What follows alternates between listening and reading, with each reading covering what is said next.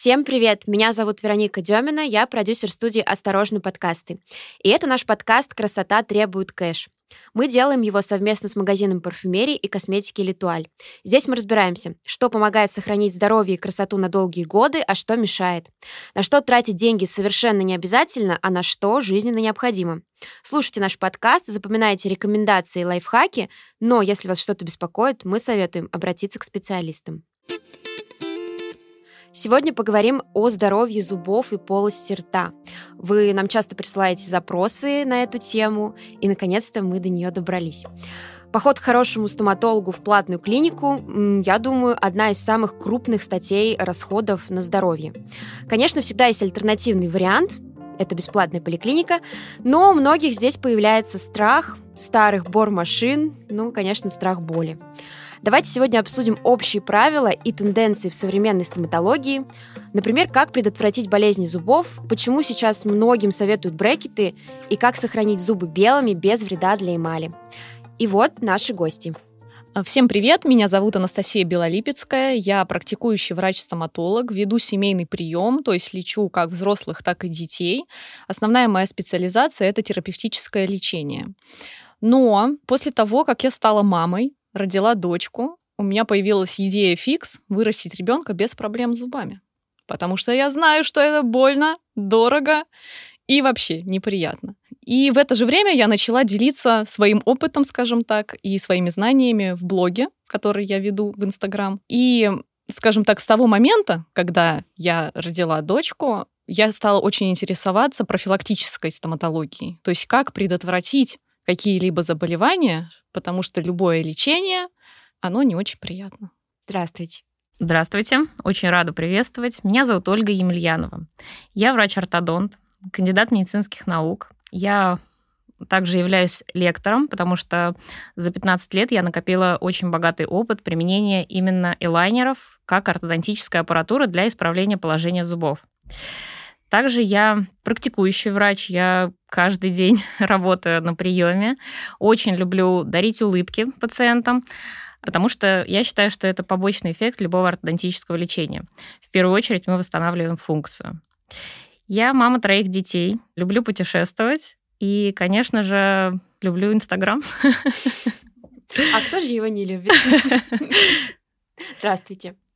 Для меня сейчас э, стало шоком, что элайнеры существуют 15 лет, вы сказали? На самом деле в Америке они появились в 99 году, в России чуть позже, но сейчас это направление набирает очень большие обороты, становится более популярным не только среди врачей, но и среди пациентов. Да, это для меня тоже очень удивительно, ведь мы, кажется, услышали о них недавно по крайней мере, я. Но об этом мы еще чуть позже с вами поговорим. А сейчас давайте я немного расскажу вам о себе, потому что сегодня выпуск позволяет мне это сделать. Выпуск действительно для меня особенный, потому что я тот самый бедный ребенок, э, который регулярно посещал врача-стоматолога, и мои родители не особо верили в платную медицину тогда, поэтому я ходила в обычную поликлинику. И когда я уже подросла и начала зарабатывать деньги сама, зубы начали болеть снова один за другим, и мне пришлось их перелечивать. Вот сейчас я нахожусь э, как раз на стадии, когда мне осталось вылечить, кажется, один зуб. Несколько из них пришлось удалить. Но впереди у меня еще ортодонтическое лечение, и для меня важно даже вот лично для себя получить от вас какие-то сегодня рекомендации. Для себя я сделала такой маленький вывод, что, наверное, у меня болели зубы, и какие-то из них я лечу до сих пор, потому что у меня плохая наследственность, потому что уход вроде как был подобающим. Давайте обсудим, почему некоторым людям достаточно одного визита врача-стоматолога в год, а кто-то каждый месяц ходит и ходит э, в этот страшный кабинет, и это не заканчивается. Наследственность, конечно же, имеет место, но, как показывают исследования, здоровье зубов где-то процентов на 10 зависит от генов. Всего лишь? Да. Также если посмотреть рекомендации там, Европейской стоматологической ассоциации, именно детской стоматологии, американской, какие рекомендации они дают и о чем вообще они пишут, то они выделяют следующие факторы провоцирующие, скажем так, кариес в основном, потому что кариес это как бы самое распространенное заболевание вообще на свете, и именно о нем чаще всего и говорят. Первое и самое важное, что они выделяют, это питание. Потому что если в питании преобладают э, простые сахара, всякие булки там и все такое, ну, чем у нас питаются обычно дети? Было дело. Да, то, соответственно, это питательная среда для кариесогенных бактерий, и мы получаем то, что получаем. Второе — это гигиена, потому что, поверьте мне, ко мне на прием приходят всегда родители и говорят, мы чистим. Но когда мы начинаем выяснять, как они чистят, чем они чистят, оказывается, что это, ну, с хорошей гигиеной, которая в моем понимании имеет ничего общего. То есть э, получается, что когда мы едим сладкое, мы даем питание карисогенным бактериям, когда мы не чистим зубы или плохо чистим их, мы оставляем налет, на зубах, и, соответственно, мы оставляем питательную среду для бактерий. И следующее — это время пребывания этих бактерий. То есть если мы чистим зубы там раз в три дня, то, соответственно, с зубами проблем становится больше. Ну, это как бы вот основное. Ну, я бы хотела еще добавить, что, мне кажется, к сожалению, в нашей стране долгое время не было культуры ухода за зубами. Это всегда откладывалось на второй план, и действительно в большинстве случаев люди приходили, когда уже болело. То есть э, мы, стоматологи, я надеюсь, вы со мной согласны, мы за профилактику. Профилактику кариеса, профилактику зубочелюстных аномалий. И вот э, с тем, что сейчас развивается культура именно ухода за зубами, конечно же, совсем по-другому стал и подход в лечении. Угу. А как она развивается? То есть э, вот что такого сейчас происходит, что эта культура начала вдруг развиваться? Мне кажется, больше информированности у людей относительно как индивидуальных средств ухода за зубами, так и необходимости визитов к стоматологу с профилактической точки зрения. Больше образования э, получают пациенты относительно причинно-следственных связей, что будет, если не почистить зубы, своевременно не вылечить, своевременно не восстановить зубной ряд, если он, ну, например, отсутствует какой-то зуб. И все это, мне кажется, очень благодарно воспринимается пациентами потому что сейчас э, я вижу очень сознательных людей, которые сами лечатся и приводят детей, и мы направляем все силы на то, чтобы минимизировать вообще э, вмешательство. Давайте немножечко подытожим про наследственность. Получается, все-таки наследственность это не главный фактор, а, не главный показатель вот плохих, нездоровых зубов. Да, все верно, но, скажем так, э, на наследственность очень легко все списать потому что это, знаете, как психология и астрология. Мы обвиняем себя в своих проблемах или звезды проще сказать то, что во всем виноваты звезды. Точно так же... Ретроградный Меркурий. Да, конечно. ретроградный Меркурий. Точно так же и здесь. Когда наследственность, можно сказать, что ну, вот такой я уродился. Или там, ну, вот у нас плохие зубы. А если мы ищем другие какие-то факторы, то тут нужно уже как бы самим включаться, работать. Поэтому, к сожалению, да, до сих пор на наследственность много списывают, ну просто в обществе, скажем так. Но по факту это не так. Получается, на родителях лежит уже с раннего возраста их детей большая ответственность по профилактике различных э, заболеваний. Я бы даже сказала, еще со времен планирования беременности эта ответственность вот уже она. лежит. Да, да. И на зубах тоже, помимо всего остального. Получается, надо было в детстве пристальнее наблюдать за своими зубами, возможно, почаще чистить. Ну, уже поздно это обсуждать, поэтому мне теперь интересен другой вопрос. Да, допустим, я лечила зубы с детства, но важный факт, что я ходила в бесплатную поликлинику. Мне там было всегда больно, это было всегда страшно, и мне кажется, многие до сих пор боятся туда ходить не туда, а вообще в любую поликлинику и клинику, платную, бесплатную, вообще без разницы, потому что там ну, как-то не очень комфортно себя чувствуют. А вы как врачи, которые не работают в бесплатной поликлинике, ну, может быть, когда-то работали?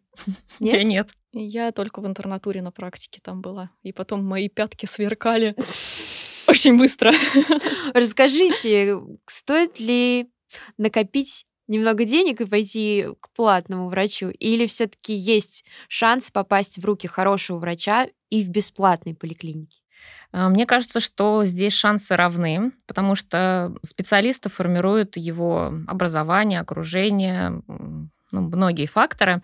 И э, специалисты хорошие есть как в частных клиниках, так и в городских поликлиниках. Но в чем может быть э, недостаток поликлиник? Это в оснащении, в оборудовании, а, возможности обучения. И я здесь хочу отметить, что вообще стоматологи учатся всю жизнь, несмотря на базовое образование. Это постоянное повышение квалификации. Потому что не стоит на месте прогресс, и много обучения направлено на то, чтобы, собственно, помогать пациенту. Поэтому в этом тоже может быть недостаток э, поликлиник. Также, к сожалению, очень мало времени уделяется на каждого пациента. И качественно выполнить манипуляцию, уделить достаточное время именно, э, я не говорю здесь даже о контакте между пациентом и врачом, именно на то, чтобы провести манипуляцию, просто не хватает. Поэтому это основные, на мой взгляд, недостатки. Я думаю, Анастасия еще что-то добавит, но вот у меня такое впечатление. Я абсолютно согласна со сказанным. Еще я хотела бы добавить, что нужно понимать вообще, что мы можем сколько угодно ругать поликлиники за то, что там вот мало времени выделяется, за то, что там не такое там оборудование, как хотелось бы, не такие материалы, но э, нужно вообще понимать, вот как бы включить мозг и подумать, зачем вообще нужна вот эта вот, ну, скажем так, бесплатная в кавычках ОМС медицина. В принципе, она нужна для того, чтобы государство хоть как-то заботилось о своих гражданах, да. И э, если посмотреть, например, рекомендации ВОЗ, все Всемирной организации здравоохранения по профилактике кариеса. Перечень тех манипуляций, которые они предлагают для лечения профилактики кариеса, он, в принципе, вполне подходит к тому, что у нас есть в поликлиниках. То есть, в общем-то, наше государство в достаточной мере заботится о зубах граждан, скажем так, о стоматологическом здоровье граждан, если смотреть это именно вот в глобальной такой системе. Ну, к сожалению, не может государство всем оплатить элайнеры. Ну, не может. Ну, давайте Очень будем жаль. честны. Да. Но даже в других странах государство Конечно, это не делает. да, то есть мы, мы не говорим то, что вот там везде... Если посмотреть, как там за границей, то там вообще стоматология крайне дорогая, но зато там очень хорошо развита профилактика. Там фторид профилактика и все а такое. поэтому она хорошо и развита. Да, потому что люди сразу заботятся. А у нас, к сожалению, вот да, правильно сказали о том, что как бы э, осознанность все больше и больше появляется, но, к сожалению, до сих пор у многих вот это вот в голове, что, ну, перерастет. Ну это же молочные, они выпадут. А потом, к тому моменту, когда уже пошли постоянные зубы, многие люди вообще не знают, что это постоянные, они думают, что там это молочные там шестерки эти сзади растут, которые в 6 лет прорезаются. У нас реально, наверное, 90% родителей не знает о том, что шестые зубы, первые маляры, которые прорезаются в 6 лет, это постоянные зубы. Они приходят уже с периодонтитами и говорят, «Ну, давайте удалим, это же молочный. Я Ничего говорю, себе. нет. То есть, э, как бы, я считаю, что поликлиника, она у нас нормальная, но нужно понимать, что это для тех слоев общества, которые, ну, скажем так, ну, не все, к сожалению, могут зарабатывать очень много денег. Ну, например, вот в регионах, я сама из города Брянска, я до 17 лет там жила, когда я там говорю то, что, ой, да я когда была начинающим стоматологом, я там 40 тысяч заработала, они такие, сколько? 40 тысяч? Ничего себе! То есть для них это прям хорошая зарплата взрослого 40-летнего мужика. Ну, то есть вот для таких людей, для регионов поликлиника нормально оснащена, и она нормально может, в принципе, хотя бы как-то поддерживать здоровье населения, если, конечно, население будет нормально с пониманием к этому относиться, а не ходить только, когда там уже полголовы распухло. Когда пульпит, Периодонтит, да, и бедный этот орущий ребенок, потому что ему больно, как не обезболивай, к сожалению. я Вот. знаю. Да. Кстати, к вопросу о том, что в регионах люди лечат, наверное, чаще в поликлиниках, чем в Москве. И я лично живу в Москве уже два года, но езжу лечить зубы свои в свой родной город Нижний Новгород. И Потому что мне там дешевле. да. Конечно, там дешевле. И я, конечно, удивляюсь, когда мне люди из Москвы говорят, да, я тут в Москве лечу зубы, а когда мне они называют ценник, я, конечно, падаю в обморок, потому что в Нижнем Новгороде, ну, там в два-три раза дешевле будет. Но это, наверное, не говорит э, о качестве. То есть цена, наверное, не всегда говорит тут о качестве. Нужно всегда. выбирать, наверное, доктора. А, Кстати, как выбрать э, хорошего доктора-стоматолога? Вот тоже вопрос по отзывам. Э, Просто отзывы тоже могут быть разные. У всех людей разные ценности, я считаю. То есть, если один скажет, что типа вот туда иди, там дешево, сердито, все это. Вот если как бы для человека ценность, чтобы было дешево, то как бы да. Если там для человека ценность э, в том, чтобы сделали качественно, несмотря на то, что там по современным технологиям и так далее, несмотря на то, что... То есть человек может сказать, что они делают классно, но, конечно, дороже там, чем где-то там. Надо прийти к тому, чтобы стоматолога выбирать на всю жизнь.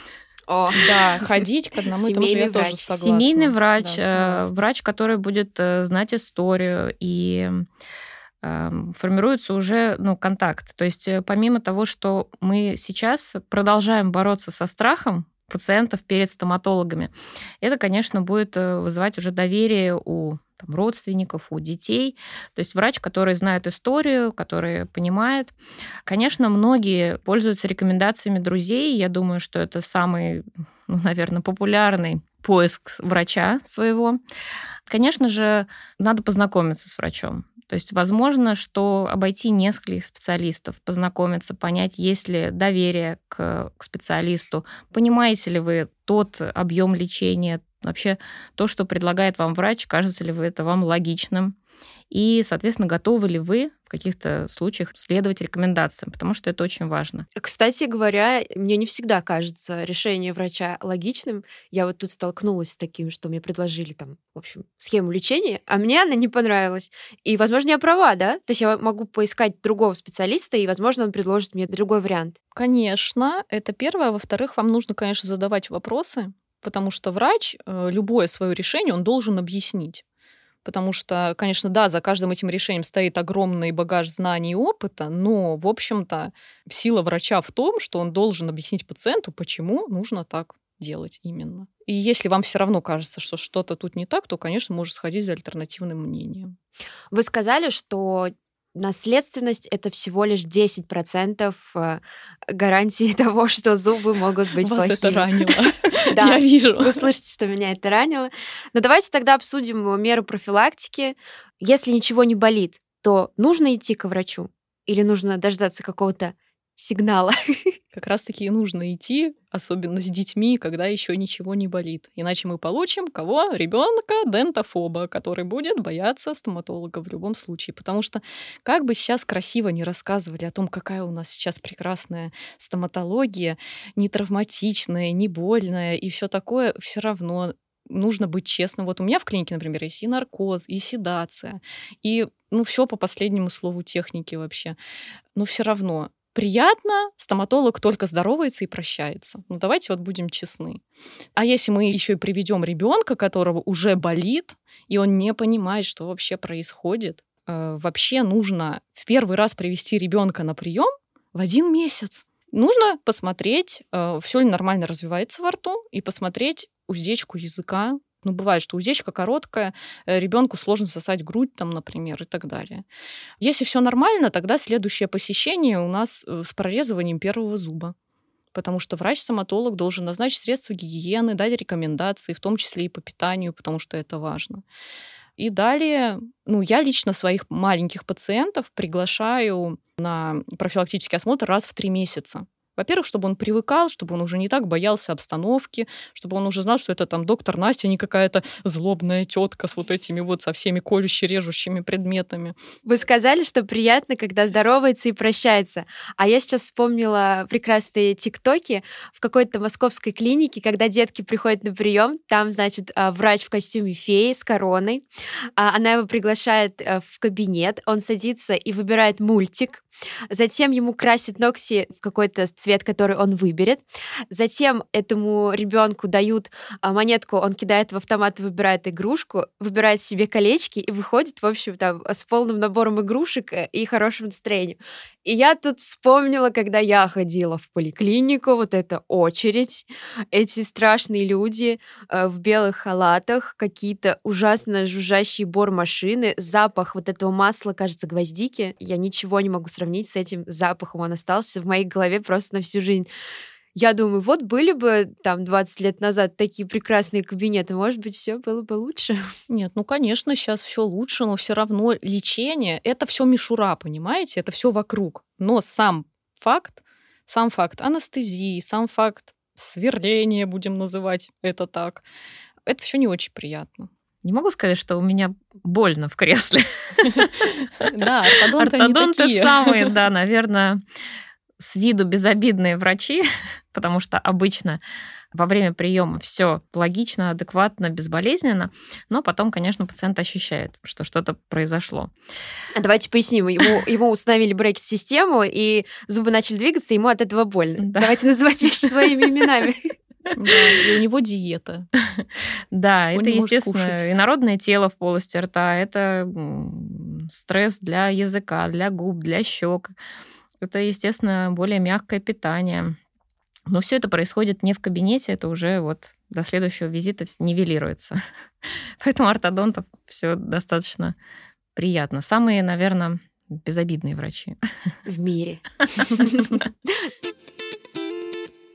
Зимой мороз и ветер сушат кожу, а губам нужно уделять особое внимание. Полезный совет от Литуаль. Всегда берите с собой бальзам и регулярно наносите его, особенно перед выходом на улицу. Кстати, у меня уходовое средство для губ лежит по умолчанию в каждой сумочке. Бальзам для губ Айзенберг смягчает и заживляет кожу благодаря витамину Е и маслу семян софлора. Он есть в натуральном оттенке и с пигментом. А чтобы кожа была гладкая и мягкая, используйте скраб. Сахарный скраб-сорбет для губ Smooth SDC бренда Best Makeup Ever бережно отшелушивает ороговевшие частички, обновляя и выравнивая поверхность губ. В составе масло сладкого миндаля. Скраб дополнительно увлажняет кожу и готовит ее к ровному нанесению макияжа. Ищите средства эксклюзивно в Литуаль, а по промокоду Ксения получите дополнительную скидку 10%. Ссылки на продукты в описании к выпуску. Так вот, вернемся к кариесу и профилактике. Давайте уже возьмем все-таки взрослых людей, которые уже осознали то выросло, то выросло, всю, всю да. тленность бытия и уже понимают, что когда-то им, возможно, придется пойти к доктору, где-то, может, болит. Как же ухаживать правильно за зубами? Сколько раз в день чистить? Да, это простые истины, которые, мне кажется, надо напоминать людям. И давайте обсудим гаджеты, может, какие-то надо дома иметь специальные. Именно мы про взрослых говорим? Да если говорить про взрослых? Ну, тут все очень индивидуально. Я бы так сказала. Ну, скажем так, э, основное, что должно быть обязательно, основные средства гигиены, это зубная щетка, зубная паста и зубная нить. Наверное, бы я бы так сказала. Что касается электрическая или мануальная, мануальная, то есть обычная щетка, э, тут у меня постоянно это спрашивают, вот какая лучше. Я считаю, что при хорошей технике чистки можно хорошо почистить и мануальной щеткой, а при плохой технике чистки можно плохо почистить и электрической. То есть, как бы, просто некоторые думают, что электрическая это в рот засунул, и она там сама все почистила. Но нет, тоже надо как бы чистить. Потом я, на самом деле, не так давно, наверное, год назад только открыла для себя межзубные ёршики. Я думала то, что, ну, наверное, вот тем, кто носит брекеты, там, да, они да, нужны. Да, я тоже так думала. А оказывается то, что они всем нужны. И после того, как я начала сама чистить, я поняла то, что действительно, как я раньше без них жила. Потом очень хороший гаджет, я считаю. Ну, не гаджет, а средство гигиены. Это монопучковая щетка. Да-да. Она такая, может быть, слышали про такой мисвак? Это такая штука, которую раньше чистили там в арабских странах. Веточка дерева, которую ну, жуют и чистят нет, такого не слышала. Ну вот, но это монопучковая щеточка, она такая тоже. Раньше я думала, что это только для ортодонтических пациентов, там, чтобы вычищать вокруг брекетов. Нет, тоже для деток отлично заходит, да и взрослым некоторым нужно. Вот. Э, ирригатор, ну, вот ирригатор я вообще назначаю, ну, по показаниям, скажем так. Если кому-то прям хочется и нравится, то, ну, чистите. Но я не считаю думала... прям основным средством. Опять же, я думала, что это для брекетов ирригатор исключительно. Нет. Нет, я соглашусь, что как бы щетку никто не отменяет, э, зубную пасту тоже но я ввожу все-таки в основной арсенал пациента ирригатор. Неважно, лечится он на брекетах, на элайнерах или не лечится вообще. Потому что щетка, она все-таки не может качественно вычистить межзубные промежутки, там, где основной налет скапливается. Если есть какие-то конструкции, брекеты или коронки, или имплантанты, то вычистить, опять же, качественно эту область невозможно. Преимущество ирригатора в том, что это вода, которая не оказывает травмирующего действия на десну.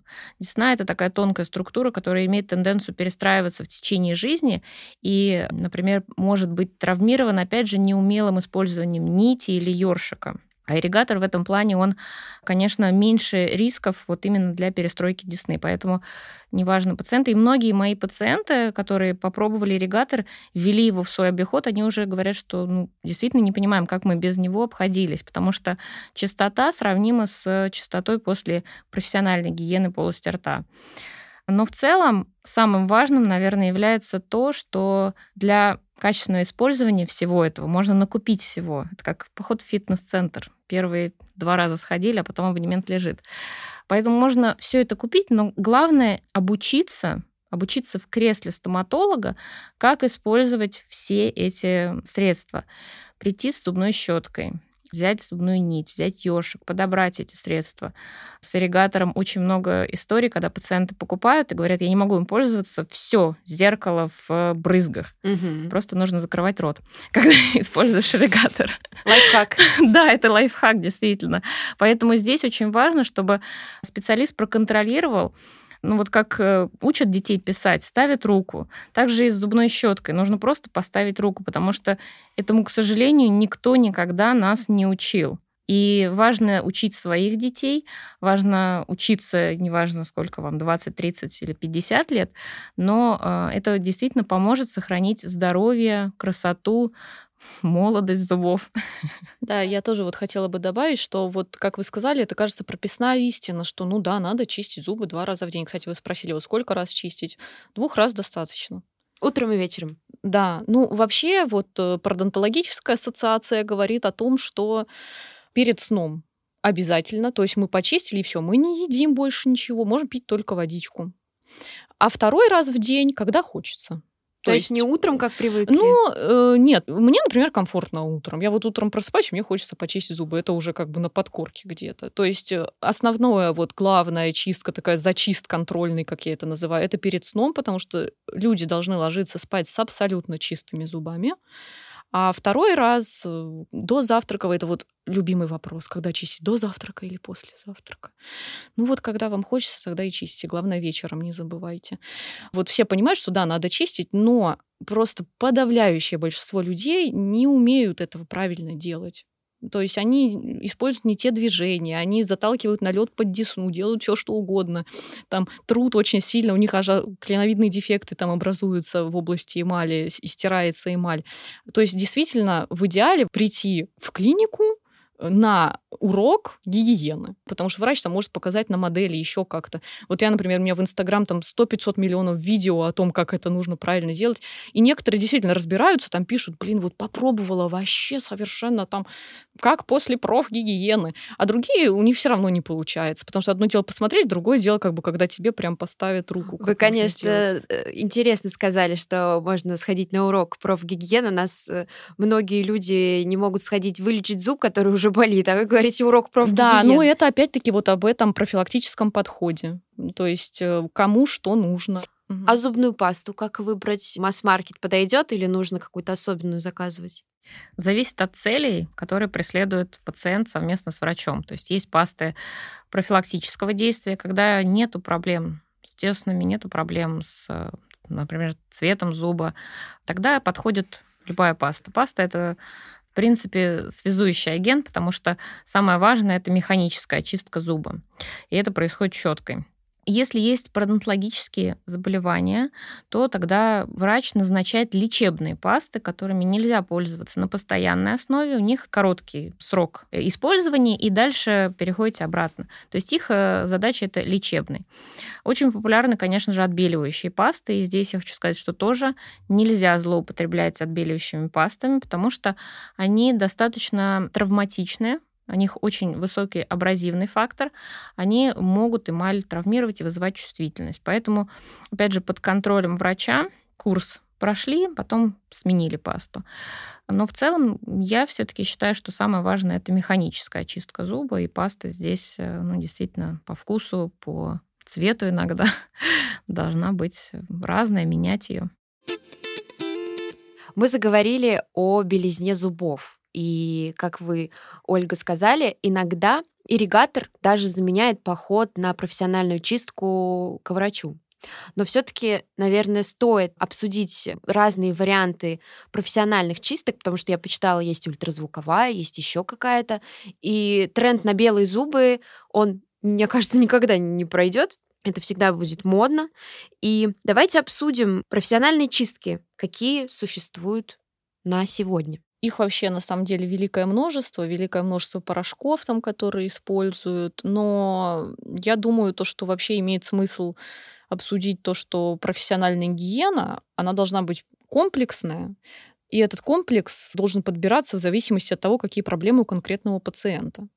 Потому что, например, ультразвуковая чистка ультразвуком, это мы используем для снятия зубных отложений твердых минерализованных, например, зубного камня. Если у пациента нет зубного камня, то ну и зачем как бы ему делать ее? Если мы говорим о снятии мягких отложений, там пигментированного какого-то налета, то э, сейчас используют просто механическую щеткой пастой чистку, но как бы я считаю, что такая гигиена имеет место быть просто как адаптация там у маленького ребенка, например, чтобы его познакомить там с вот этими ощущениями, то, что там водичка в рот капает, там вибрирует что-то, не очень вкусно во рту порой, вот, и вообще проверить, насколько он адекватно может на это реагировать. А во всех остальных случаях я считаю, что нужно использовать, ну, скажем так, пескоструйные аппараты. Это метод Airflow, возможно, mm-hmm. вы слышали. Да, слышала. Но я всегда использую только не очень абразивные, скажем так, порошки, потому что они бывают разные. Есть карбонат кальция, есть сода, ну, то есть мел, сода, глицин, эритритол.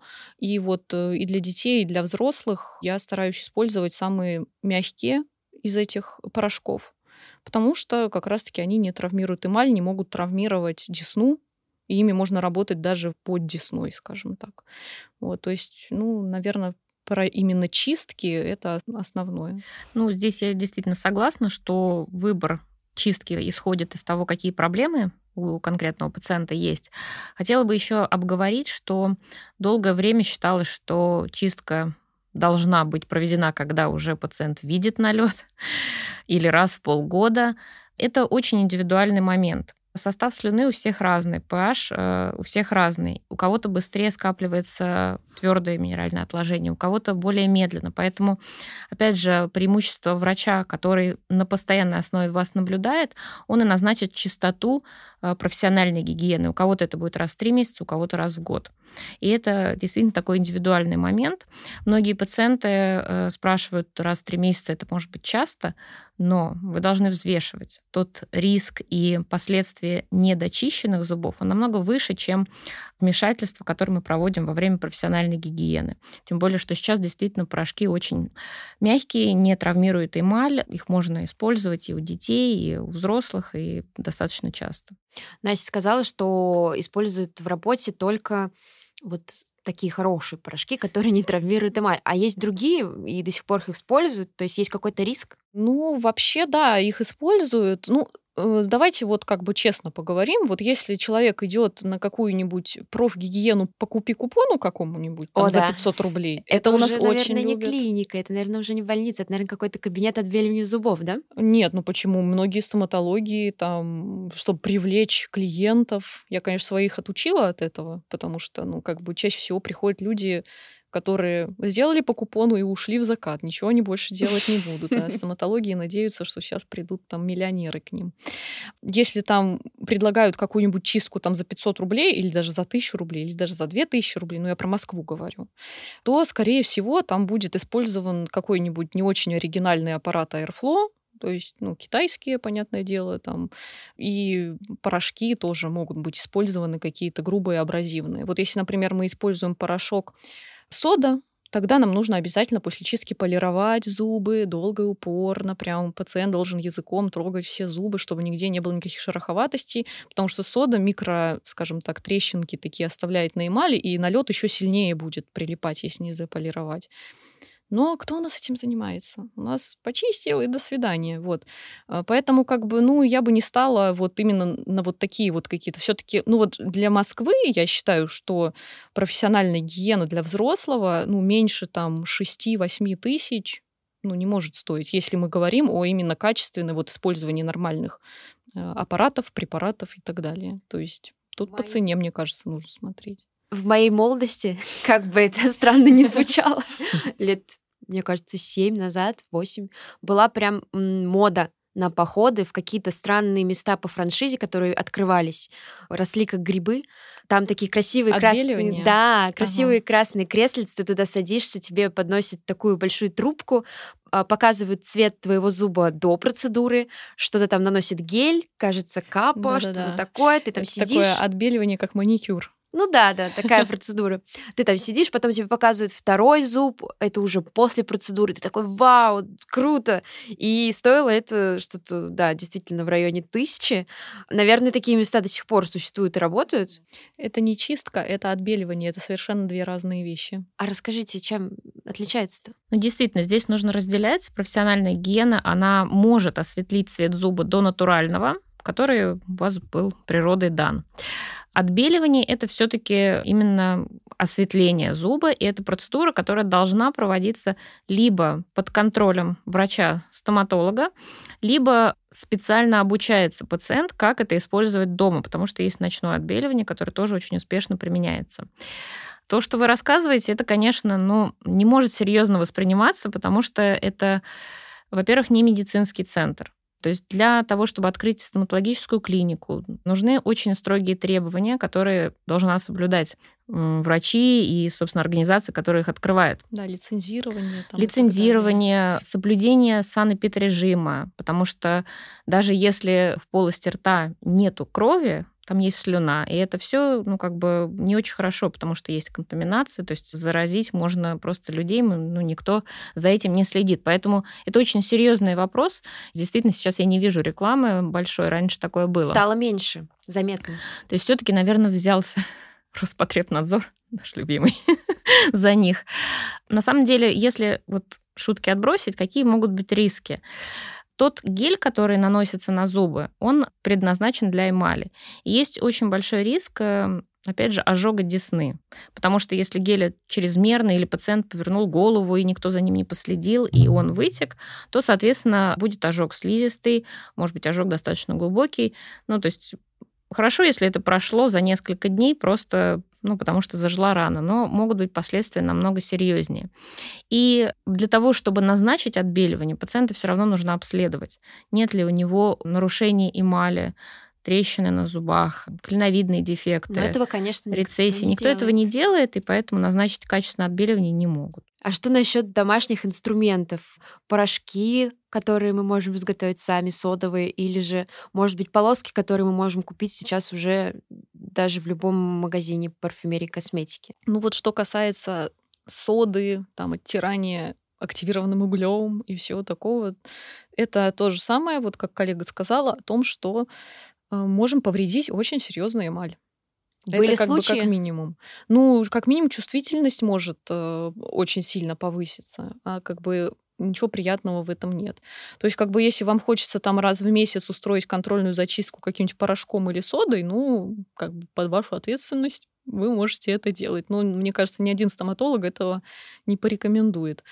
А что касается домашних отбеливаний, там полосок, всяких там кап, в которых гель там наливают, я считаю так, что если хочется такой эффект от отбеливания, чтобы он прям сохранился надолго-долго-долго, то нужно, конечно, провести профессиональное отбеливание в клинике, а вот такими домашними методами отбеливания, ну, тоже по назначению стоматолога, потому что не все могут вам подходить. Если у вас какой-то зуб стоит криво, то опять-таки из этой капы там будет вытекать все на десну и будет ожог десны. То есть под контролем стоматолога, в принципе, поддерживающие вот такие отбеливания можно проводить дома. А я знаете, что видела недавно? Продается система, там гель, капа, кажется, и еще специальная лампочка, да, которая да, да, все это такие. дело закрепляет. Угу. Ну гениально же. И стоит это что-то в районе тысячи рублей. И Очень... все дома самостоятельно, красота же. Очень инстаграмно выглядит. Ну, Самое да, главное. Да, да, да, да. Не, ну как бы если сильно прям хочется, то я как бы вообще никогда ничего своим пациентам не запрещаю. Говорю, вперед, потом мне расскажете, как вам. Вот. Но, конечно, в адеквате рекомендовать такого я бы не стала. Потому что все-таки, опять-таки, может быть ожог десны, Потом многие не знают, что у них там, например, впереди какие-то там пломбы стоят. У многих все-таки там передние зубы тоже леченые, перелеченные, а пломбы не отбеливаются. И то есть человек такой снимает, а у него там один зуб серый, остальные отбелились. Упс. Да, упс, нежданчик. Там, а я к свадьбе хотела подготовиться, а теперь вот. Ну, как бы, я думаю, что сначала все равно нужно сходить к стоматологу, все обсудить, все за и против. Ну, опять-таки, очень индивидуально. Ну, наверное, важным моментом следует отметить то, что стоматология — это медицина. К ней нельзя относиться как к косметологии или к маникюру, или как к услугам каким-то макияжа. Стоматология, она связана с организмом человека. И для того, чтобы получить ну, эффект, вам нужно проконсультироваться со специалистом. Как бы банально это не звучало, но в этом, собственно, правда. И многие проблемы, которые испытывают пациенты, они связаны с тем, что в какой-то момент они ну, пренебрегли этой информацией. Прежде чем купить инстаграмный синий свет, подумайте, пожалуйста. Вспомните об ожогах, которые мы сегодня обсудили. Если очень хочется белые зубы, то, может быть, стоит приобрести гаджет какой-нибудь хороший, ирригатор, например. Они будут чище. Ну или сходить на профессиональную чистку к стоматологу. Свои зубы белыми хотят видеть в зеркале многие. Э, как мы с вами обсудили, существуют разные способы достижения этого. А еще есть очень модный способ под названием виниры. И не надо ни чисток делать, не покупать какое-то модное средство, а просто как мне кажется, непрофессиональному человеку, немножечко подпилить все свои зубы и надеть красивые коронки. Давайте обсудим, как вообще, в принципе, врачи относятся к такому способу изменения улыбки и какие особенности важно учитывать, если вдруг вы решили поставить себе виниры. Действительно, виниры сейчас очень популярная тема и, опять же, очень инстаграмная. Нужно разбираться. Изначально винир это все-таки керамический искусственный элемент, который может поменять форму, размер зуба, частично его положение. И задача стоматолога, например, донести до пациента показания о винирах. Если же пациент приходит с запросом изготовить красивые белые там ровные зубы и покрыть их всех винирами, то здесь нужно определить, есть ли возможность для минимально инвазивного вмешательства. То есть сделать их действительно тонкими, при этом не допульпировать зуб, установить так, чтобы эстетика улучшилась, а не ухудшилась. И для этого может понадобиться, например, ортодонтическое лечение. То есть э, цель сделать ровные красивые зубы, но сначала их нужно расставить в правильное положение, сформировать правильное смыкание, тогда эта конструкция будет действительно носиться долго. К сожалению, нельзя сказать, что вечно, потому что ничто не вечно. А сколько вот, кстати, носит виниры? Опять же, ответственность пациента как за свои зубы, так и за те конструкции, которые у него в полости рта появляются ну, в течение жизни, конечно же, идет перестройка. Перестройка костной ткани, десны. И если на своих зубах этот пациент может заметить ну, не так быстро, или стоматолог чаще всего указывает, то вот этот стык между краем винира и десной, он становится заметен. То есть чем тщательнее пациент ухаживает за винирами, тем долговечнее будет эта конструкция. И важный момент это, конечно же, подготовка, потому что виниры не только для красоты, нужно все-таки есть, жевать, и делаем мы это каждый день по несколько раз, поэтому конструкция должна быть прочная, э, чтобы не было каких-то форс-мажоров в течение жизни. Ну все же, в среднем сколько лет? 5, 10, 20? Это действительно может быть и 5, и 10, и 20, и все. Серьезно? Жизнь. Да. У меня пациенты иногда спрашивают, а что, прям до конца жизни будет стоять? Я говорю, ну, зависит от того, сколько вы собираетесь жить. Как бы это про имплантаты очень любят спрашивать. Прям вот пожизненно. Я говорю, ну, средний срок жизни в России такой-то. Вот. Ну, на самом деле, вот про виниры я абсолютно согласна, то, что это как бы не какая-то там панацея, это все должно быть по показаниям. Вот это прям, мне кажется, моя любимая фраза вообще, потому Подождите, что... виниры бывают по показаниям? Это не только про эстетику. Ну, так, давайте тогда бы... разберемся, когда ага. людям показаны виниры, в каком случае? Ну, смотрите, бывают такие случаи, когда просто какие-то генетические заболевания, например, которые отражаются на зубах, или, например, сильные там формы флюороза, это когда переизбыток фторида в организме. И просто эстетически и функционально человеку некомфортно. Бывают такие заболевания, когда во всех зубах очень сильная чувствительность там начинается, и человеку для того, чтобы он просто спокойно ел и жевал, нужно делать так называемые тоталы, мы это называем, то есть тотальное восстановление коронками, там, винирами и так далее. Но это уже скорее про коронки керамические бывают такие случаи, когда человеку, чтобы ему, скажем так, вернуть в общество, в нормальную жизнь, э, ему нужно восстанавливать вот улыбку. Бывают более частые случаи, когда человека просто не устраивает что-то эстетически. Вот у меня тут что-то кривовато, тут что-то откололось, тут как бы пломбы какие-то старые, стрёмные, и я бы хотел сделать, чтобы было красиво.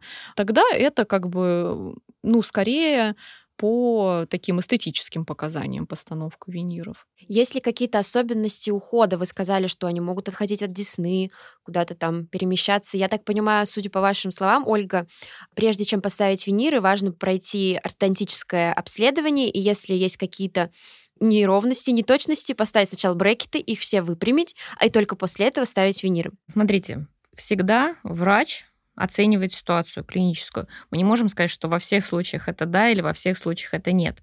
Это индивидуально. Но многие люди, и, наверное, я такая же, я хочу быстро и уже да. вчера. И вот э, вступило мне в голову, что я хочу виниры, и я хочу их к Новому году. Через пришла, да, пришла к стоматологу, он говорит, ну, конечно, мы можем сделать виниры, но при этом нам надо взять не 4 зуба, как вы хотите, передних, а 8. И надо Всю линию улыбки, да. депульпировать э, зубы, потому что вы хотите еще и поменять их положение. А еще у вас тут старая пломба, она не выдержит контакт с керамикой. И это все превращается в то, что пациент хочет одно, а на самом деле ну, он должен понимать, что чтобы сделать такую работу, нужно пройти подготовку. И чаще всего, конечно, подготовка будет ортодонтической. То есть для того, чтобы вернуть правильное функциональное положение зубов. И можно это делать как брекетами, так и лайнерами. Лайнеры это съемные прозрачные конструкции, которые пациент не видит, они не травмируют десну, щеки, они снимаются на время еды, не меняют как бы в основном привычки пациентов, но очень эффективно как исправляют прикус, так и готовят пациента к винирам. С винирами примерно понятно. Есть пациенты, которым показаны виниры, есть э, люди, которые просто хотят сделать свою улыбку лучше, ровнее, идут э, к врачу, и он ставит винир. Винир — это, я так понимаю, такая накладка на зуб. Как искусственный ноготь. Как накладной ноготь, только накладной зуб.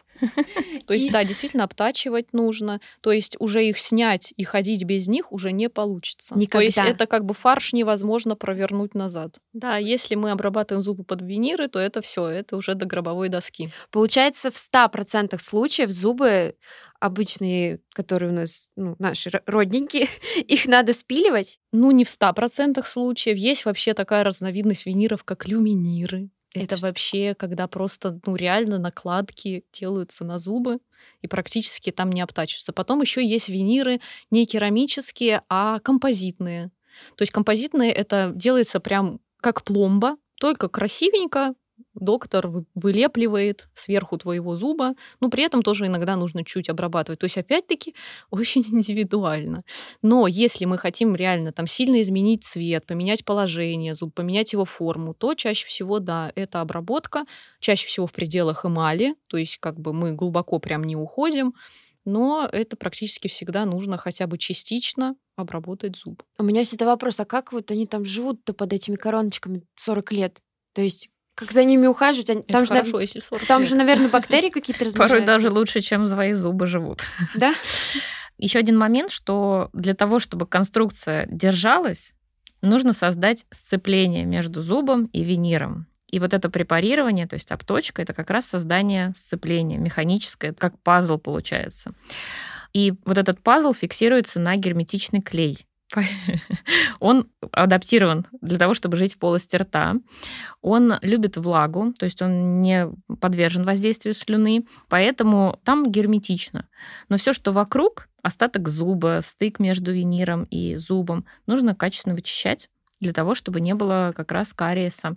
То есть под конструкцией если соблюден протокол, все будет хорошо и долговечно. Вокруг это, опять же, ваша ответственность. Да, вот я часто тоже слышу от пациентов такое, что, ой, может вообще все эти зубы нафиг удалить, поставим имплантаты, поставим там съемные протезы. И проблемы И проблемы уйдут.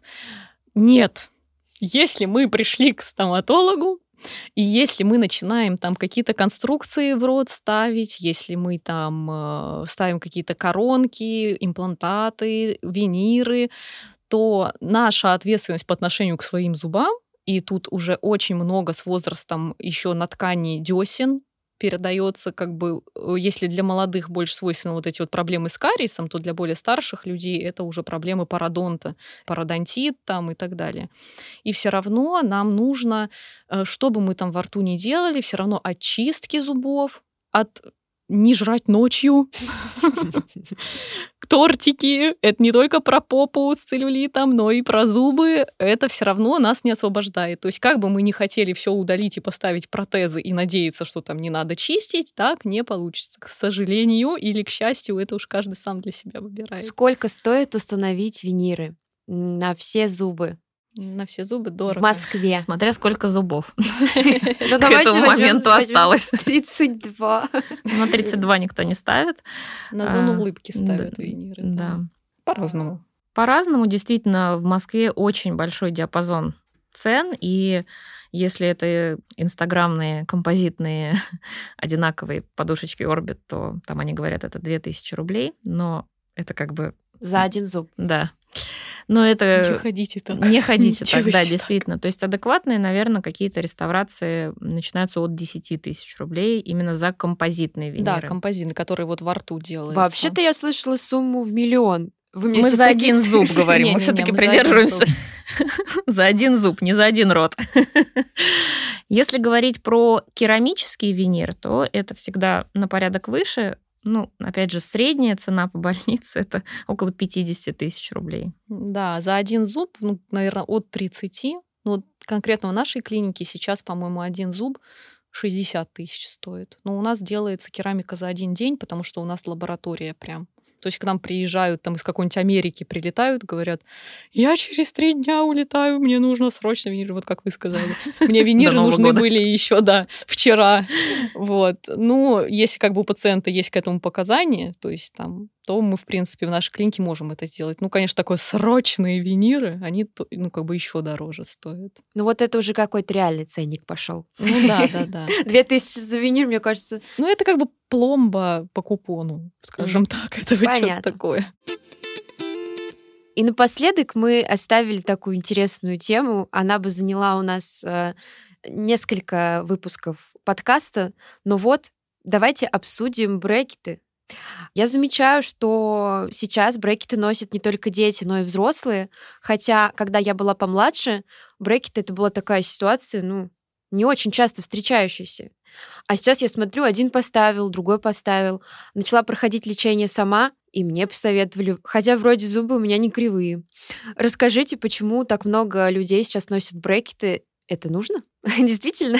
Всем. Опять же, вернемся к теме того, что профилактика у моего поколения или там поколения моих родителей была очень слабо развита. Поэтому все проблемы, которые появляются во взрослом возрасте, они связаны с недостаточной помощью в детском возрасте. Например, в Америке до 18 лет ортодонтическое лечение дети получают бесплатно, потому что оно направлено на то, чтобы не было уже каких-то проблем. То есть как это здорово. страховая медицина у них действительно очень сильно поддерживается. И этим пользуются, потому что действительно во взрослом возрасте э, лечиться дороже, дольше, связано с какими-то дополнительными манипуляциями. Взрослые пациенты сейчас проходят ортодонтическое лечение для того, чтобы создать функциональную окклюзию, то есть функциональный прикус, правильное смыкание, для того, чтобы у нас не было проблем с суставом, с мышцами, со стертыми зубами, с деснами, чтобы можно было использовать зубы по их прямому назначению. То есть есть. И, конечно же, сейчас все идут к пониманию того, что э, целостный зубной ряд, достаточная высота зубов и прикуса — это молодость лица, потому что ну, все мы стареем, никто не молодеет, и зубы, они действительно поддерживают нижняя треть лица, это то, что ниже носа, оно стареет активнее всего именно из-за потери твердых тканей зуба. К счастью, сейчас очень многие могут получить лечение на элайнерах. Это, во-первых, более гигиенично. Во-вторых, это незаметно, потому что для многих действительно это стереотип, что брекет это страшно.